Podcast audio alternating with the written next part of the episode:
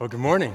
It's great to be able to be with you all. My wife, Chelsea, and my three kids have so enjoyed connecting with this church. We've joined a small group, feel rooted and anchored in community, and have been loved well by this church. And so I'm thankful to be able to be here to open up the book of Haggai with you all. The easiest way to find the book of Haggai in your Bible is to turn to the beginning of the Bible and look at the table of contents, uh, which most of us probably feel too much shame to do in public, but please do. Love covers a multitude of sins. Allow, allow me to pray for us. Lord, we delight ourselves in you. God, I pray that as we study your word right now, that, Lord, you would nourish our hearts, Lord, provide food for our soul. Lord, as you said, man does not live by bread alone. And so, Father, we pray that right now you would fill us. Lord, thank you for your goodness and grace. Go before us, we pray, in your name. Amen. Well, in my old place in Manassas, we had this little twelve by twelve shed in the backyard that had siding and windows and even drywall and, and then heat and A C even. Um, but let's just say it had a lot of potential, right? The bones were good. In reality, the drywall was falling off, the windows were falling out, and the giant spider from The Lord of the Rings had cozied up long ago and outbred the termites. But one day, while I was staring at it in all of its eyesore glory, uh, I caught a vision for what it could be. This was mid twenty twenty-one, and everyone else was working from home. I, I thought, what if I converted this thing into a home office? I mean, think of all of the work that I would accomplish in this super hip D I Y, boho, backyard office space that'd make the H G T V and Instagram influencers jealous. And so I made plans. And then I sold the timeshare of an idea to my wife, who hesitantly signed on the dotted line without knowing what she'd really committed to. And then I bought the supplies. Now, mind you, up to this point, I have never uh, done any construction, woodworking, drywall, or let alone D I Y shed rehabs. But I was confident, and so I started. Now, allow me to paint this picture for you. I'm now a week into the project. It's a day that historians will later call the hottest day in human history. And my yard has been turned into a war zone as I'm ripping out drywall, tearing up flooring, filling my lungs with dust, because who really wanted to wear a mask in twenty twenty-one? And all of my tools are either the wrong one for the job or they're inexplicably breaking. Needless to say, discouragement was setting in. Now, surprisingly, I managed to successfully remove the drywall and the flooring, however, only to reveal the greatest discouragement yet, rotted wood in the studs and subfloor. So my confidence had already fallen to historic lows when I poked my wrist with a rusty nail and couldn't find my tetanus records. Um, but this was way worse.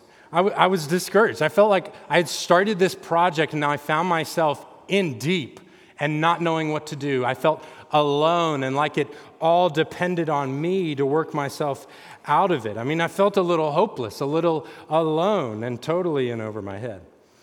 Now, thankfully, after I wiped away the tears from my eyes, I saw my neighbor who lived behind me, and I explained the mess that I found myself in, and he offered to come take a look. Now, by God's grace, and to my wife's relief, he's been a contractor all his life.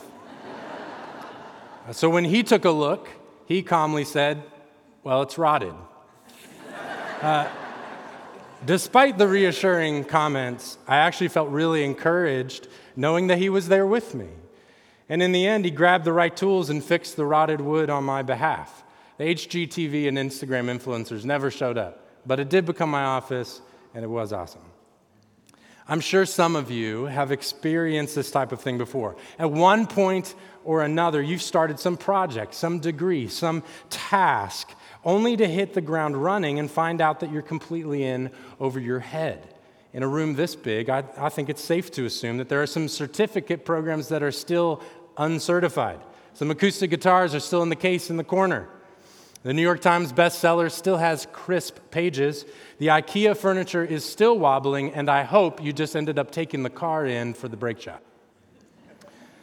Few things feel more discouraging than finding out this program, this project, this task is way harder than I thought it'd be. I had visions of glory. And yet when I look at my accomplishments, all I see is an unfinished mess. When you find yourself stuck, you feel like it's you against this huge thing and there's no one there with you. Not only do you feel alone, you feel like it rests on your shoulders, that you've got to pull yourself up by your own bootstraps and measure up. You started this, so you better finish it. It depends on you. Well, Haggai chapter two, verses one through nine actually follows a similar pattern. Israel has begun construction on the temple, but finds themselves discouraged, needing to be reassured that they're not alone and that it doesn't ultimately depend on them. And see, what Israel needs in that moment is the encouragement of the Lord himself. So first, we're going to try to understand the discouragement of Israel. And then second, we'll see how the Lord encourages them. So to understand Israel's discouragement, I think we first need a quick catch-up on Israel's history up to this point. Hundreds of years prior to Haggai, King David's son Solomon built and dedicated the first temple, and it was incredible because for so long, Israel had been in slavery in Egypt and then wandering in the desert and then transient in Canaan with a sort of portable temple called the Tabernacle. Now, unfortunately, not too terribly long after Solomon builds this new glory-filled temple, Israel turns from the Lord and faces judgment for their sin. The Lord's presence departs from the temple. Judah gets defeated by the Babylonians and taken into captivity, exile. Not only that, the temple is destroyed and reduced to rubble. And this happened a generation prior to the events in Haggai.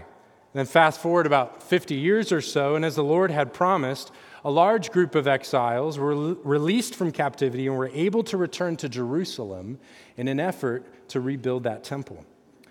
Unfortunately, shortly after starting that work, the nations surrounding Israel got nervous about this building project and started to put up some opposition. So then a sense of spiritual apathy, doubt in the Lord's promises, and the fear of man caused them to give up on building the temple and to instead build their own houses for the next sixteen years, which I'll be honest is probably how long it would take me. So then in Haggai chapter one, which John Frederick preached on two weeks ago, picks up on this group of Jews who are still in that state with the Lord and need to be called up and called out to rebuild the temple once again. And they think about it for twenty-three days, to be precise. And as Steve mentioned last week, the people respond to the Lord's reproof with repentance.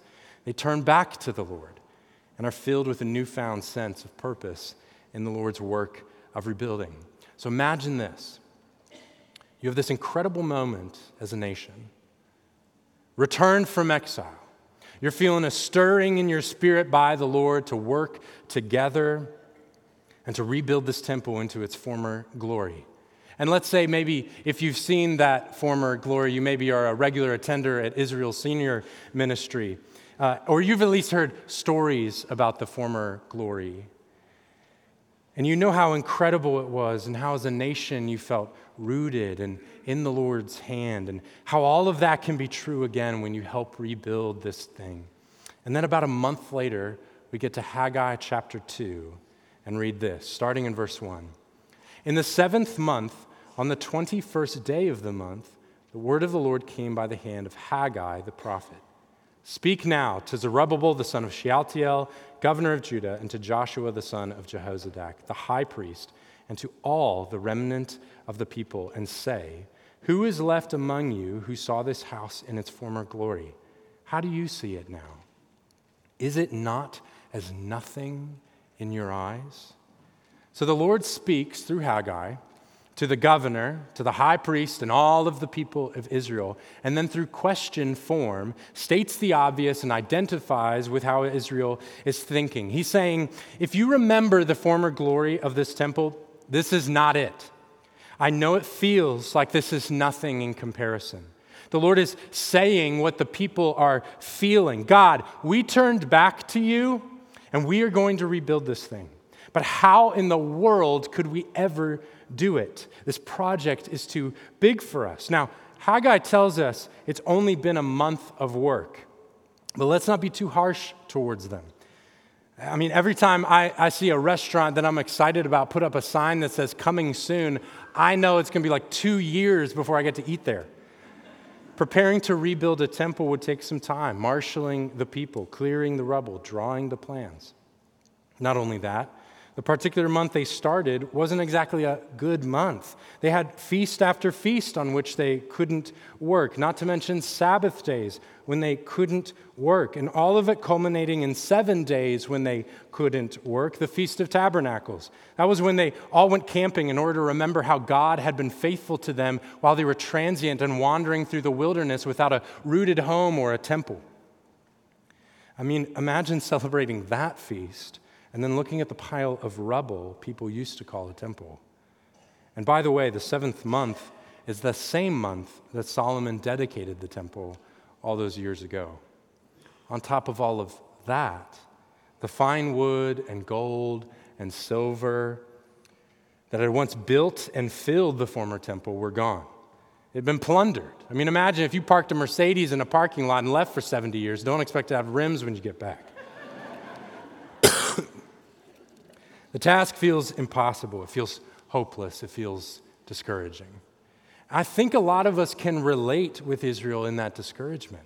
I mean, how many of us have heard the Lord call us towards obedience or his purposes in something and then start and then somehow feel more disheartened afterward? Like maybe you heard the Lord say to love your neighbors enough to talk to them about Jesus, and so you do, and then you engage them around the topic of spirituality and the gospel, and you're feeling eager and motivated, and, and then they share their difficulties about Christianity or their horrible experience in a church, and you just feel so deflated and feel like, how in the world could I possibly help this person trust Christ? It's discouraging. Or maybe you saw in Scripture that the Lord calls us to a life of sexual morality, and you really want to honor the Lord in that by waiting to marry someone or remaining celibate and abstaining. And so you turn to him and start figuring out how to walk that out.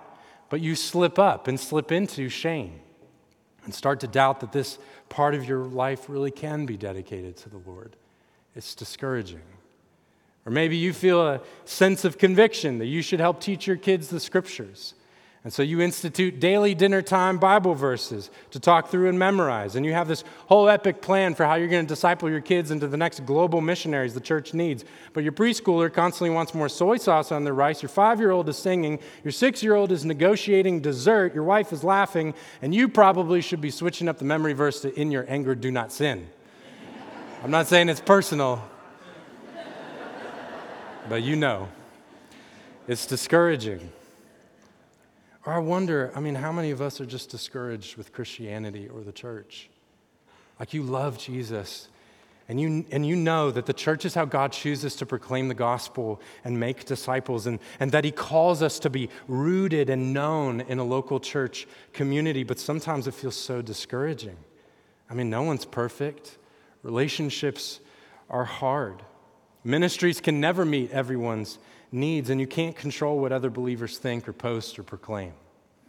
It's been a rough past few years. Barna polled a bunch of pastors and found that a large amount of them had considered stepping away from vocational ministry altogether. It's discouraging. My goodness, the Falls Church Anglican is no stranger to discouragement and buildings. The Lord called this church to walk in faithfulness and then afterward lost everything materially for a time. Many of you remember the former glory, as it were. Discouragement is real. Following the Lord is rarely easy. And the main, main reason being is that it requires you to trust him. You see, Israel wasn't ridiculous for being discouraged given their set of circumstances, and you're not ridiculous for being discouraged where you are. See, what Israel and you and I need in our discouragement, when we're feeling alone and like it all depends on us, is to hear the encouragement of the Lord. So let's look next at how the Lord encourages Israel. Let me pick up in verse four. Yet now be strong, O Zerubbabel, declares the Lord. Be strong, O Joshua, son of Jehozadak, the high priest. Be strong, all you people of the land, declares the Lord. Work, for I am with you, declares the Lord of hosts, according to the covenant that I made with you when you came out of Egypt. My spirit remains in your midst. Fear not. The Lord exhorts Israel pretty strongly in these verses. He says, be strong three times. First, to the governor, then to the high priest, and then to all of the people. That Hebrew phrase for be strong is more like be strong-willed, strengthen your mind, change your mindset from this will never happen to this can happen. In verse four, he then reminds them again to work, continue the work, don't give up, focus that strength into accomplishing what is before you. And he tells them to fear not, have courage, don't be afraid of what could happen if you start to rebuild this temple. This is really reminiscent of the book of Joshua, chapter one, when Joshua has taken up the mantle of leadership of Israel just before entering the promised land. God says this to Joshua, no man shall be able to stand before you all the days of your life. Just as I was with Moses, so I will be with you. I will not leave you or forsake you. Be strong and courageous. He is exhorting him to be strong, to be courageous, to not fear, and to act. But if you're like me, and maybe like Israel or Joshua, you'd hear those exhortations and say, well, where's the encouragement in that? I can't just make myself strong or courageous. See, when my daughter gets scared during a thunderstorm, I tell her that she's a strong girl and she doesn't need to be afraid. But if I stopped there, I'd be a bad dad. Because she can't just simply will herself into courage. I tell her she can be a strong girl and she doesn't need to be afraid because dad is with her. I'm anchoring the exhortation. I'm giving her assurance of my presence in the thunderstorm.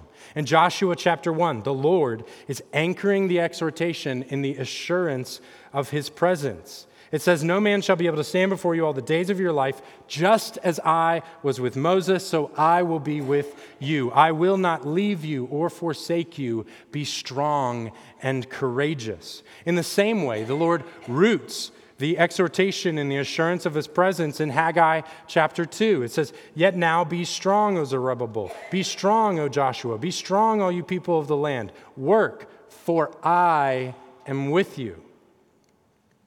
According to the covenant that I made with you when you came out of Egypt, my spirit remains in your midst. Fear not. The Lord was not telling Israel to will themselves toward greater strength, or greater motivation for the work, or greater courage, and then leaving them high and dry like a delinquent dad. He is giving them the assurance of his presence, which is the source of that strength, motivation, and courage. The Lord is saying that they can be strong and can work and can be courageous because God is with them.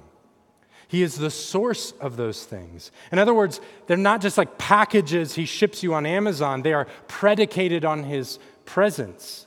Psalm forty-six one says something so similar. The Lord is our refuge and strength and ever-present help in trouble. Therefore, we will not fear. He anchors the exhortation of his presence. In the midst of Israel's discouragement and ours, the Lord is exhorting you to be strong, to work, and to not fear because he is with you. He is encouraging you with his presence. Now, you might say, that sounds encouraging, but it, it just sounds so spiritual and unrealistic. Like, I've never experienced that kind of closeness from the Lord. Well, Scripture promises that by grace, through faith in Christ, you've been forgiven, you've been declared righteous, promised eternal life, and then been filled with his Holy Spirit. God's presence is with you. But are you ever with him? I mean, it sounds so basic, but it's real. Do you spend time with the Lord? When was the last time you sat down in the quiet with his word for an unhurried amount of time? Were you able to read his revealed word as his revealed word for you? Where you were able to quiet your heart and your mind and talk to the Lord about your discouragement, your fear, or your shame? And talk to the older saints in this church and asked them, how have their most discouraging seasons of life affected their walk with God? I promise you, they will tell you that those were the most difficult seasons of life. They never want to live them again, but it was in the midst of them that they found the Lord to be near. True communion with God is a delight. And I'd encourage you to think of time with God in His Word and in prayer, not as mere obligation, but as subsistence, something you can't live without, daily bread. Thomas Chisholm had it right when he wrote, "Pardon for sin and a peace that endureth, thine own dear presence to cheer and to guide, strength for today and bright hope for tomorrow, blessings all mine with ten thousand beside." The Lord encourages us and encouraged Israel by assuring them that they were not alone. They had His presence and they needed it, and we need it. But the Lord didn't stop there. No, He also encouraged Israel by letting them know that it didn't all depend on them. Now, I'm going to I'm going to read starting in verse six, and I want you to pay close attention to how often the words I, mine, or a name of God is used. I'm going to pick up in verse six.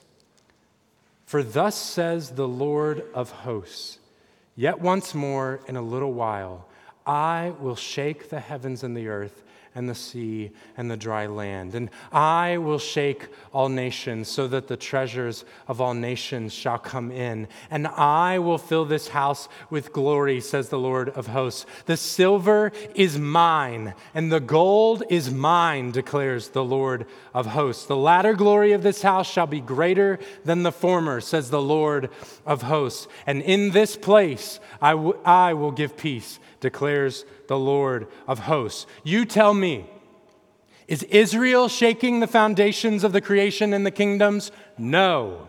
Is Israel making the treasure of the nations come in? No. Is Israel filling the temple with glory? No. Is Israel bringing perfect peace? No. Over and over again, in verses six through nine, the Lord emphasis, emphasizes that He is the one who will accomplish this work. Israel need not despair or feel hopeless or discouraged, because not only do they have the very presence of God with them, He has promised that He will do it all. It depends on Him. See, here's the incredibly freeing truth for Israel. They were not able to accomplish this future glory in and of themselves. Israel could not fulfill the call of God in their own ability or strength or work. They needed God Himself to act on their behalf, and God was already ahead of them. See, years prior, when the Jews were still in exile, God willed it that the Persian king who held them captive wrote a decree that released them to go back and rebuild the temple. And guess who was supposed to pay for it? The royal treasury. Now, sadly, this decree actually got forgotten through some inner tor- turmoil and leadership change. But later, while Israel was discouraged about not having the resources to build and fill this greater temple, the check got cashed. That original decree was dug out of some archive, and the wealth of the royal treasury helped fund this whole temple project. See, the building supplies were paid for in Ezra chapter six, verses four and five, it shows us. It says, let the cost be paid from the royal treasury, and also let the gold and silver ves- vessels of the house of God, which Nebuchadnezzar took out of the temple, which is in Jerusalem, and brought to Babylon, be restored and brought back to the temple that is in Jerusalem, each to its place. You shall put them in the house of God. And then after the temple gets finished, guess who paid to fill up, fill it back up with silver and gold and even animals for sacrifices? You got it, the Lord. Whatever seems good to you, this is chapter seven, verse eighteen of Ezra, whatever seems good to you and your brothers to do with the rest of the silver and gold, you may do according to the will of your God, the vessels that have been given you for the service of the house of your God. You shall deliver them before the God of Israel. And whatever else is required for the house of your God, which it fails to you to provide, you may provide it out of the king's treasury. Side note, don't ever tell your kids that, right? It's a blank check. God provided for Israel well before they even needed it. He had set it in motion because He's sovereign and in control. God is the one who provides. God is the one who fills the temple. God is the one who does it all. God fulfills his promises. It depends on him.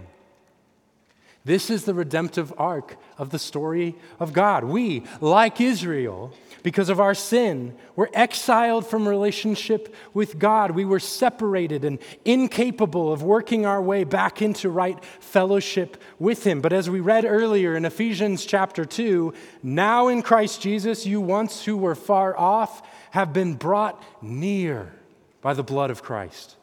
God in Christ fulfilled what we were not able to fulfill. He did it. We were powerless, but he was powerful. He lived a perfect life in obedience to his Father on our behalf. He died on the cross to take the punishment for sin that we deserved. He rose from the grave, defeating the power of death, and he ascended into heaven and is seated at the right hand of God. And when we trust in him, we are filled with his Holy Spirit, God dwelling within us. And we are made into the body of Christ, his dwelling place, his temple. Amen? Amen. As Ephesians two finishes, so then you are no longer strangers and aliens, but you are fellow citizens with the saints and members of the household of God. You're built on the foundation of the apostles and prophets, Christ Jesus himself being the cornerstone, in whom the whole structure, being joined together, grows into a holy temple in the Lord. In him you also are being built together into a dwelling place for God by the Spirit. You see, God always fulfills his promises. Four years later, Israel completed the temple on their captor's dime because God had already fulfilled his promises on their behalf. And when Herod was ruler in Israel during Jesus' time, it was adorned and added onto and was absolutely more incredible than the first. But when the Lord said that the latter glory would be greater than the former, I don't think he was only talking about Herod's temple. Because when Jesus arrives on the scene, he says that he himself is the temple. And then in him, we are being built into that temple in this life.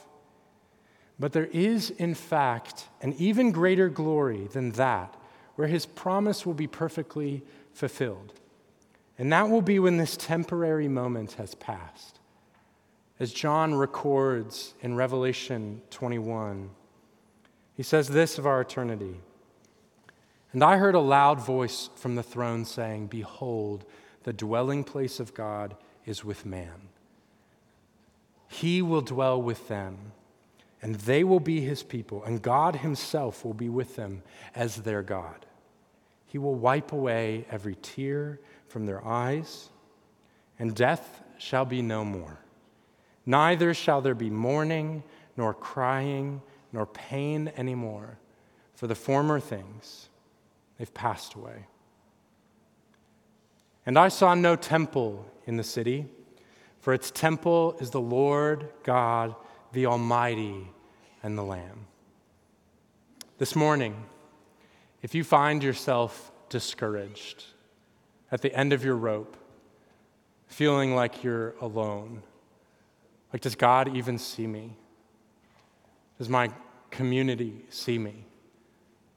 If you feel like it all depends on you, like the weight of the world is on your shoulders right now, know that the Lord himself is with you and that it does not all depend on you, but on him. And that is the best news ever. Let's pray. Father, we thank you for the freedom of the gospel. Lord, thank you that by it, we hear the news that we are not capable of working our way back to you. But Jesus, your finished work on the cross has brought us back into relationship with you, so that by grace, a freely given, undeserved gift, we might be brought back to you, built into a temple of your presence. Lord, what a joy it is to then worship among the saints of God and to praise you as the God who gets all of the glory. For Lord, it all depends on you. I pray this in your Son's name. Amen.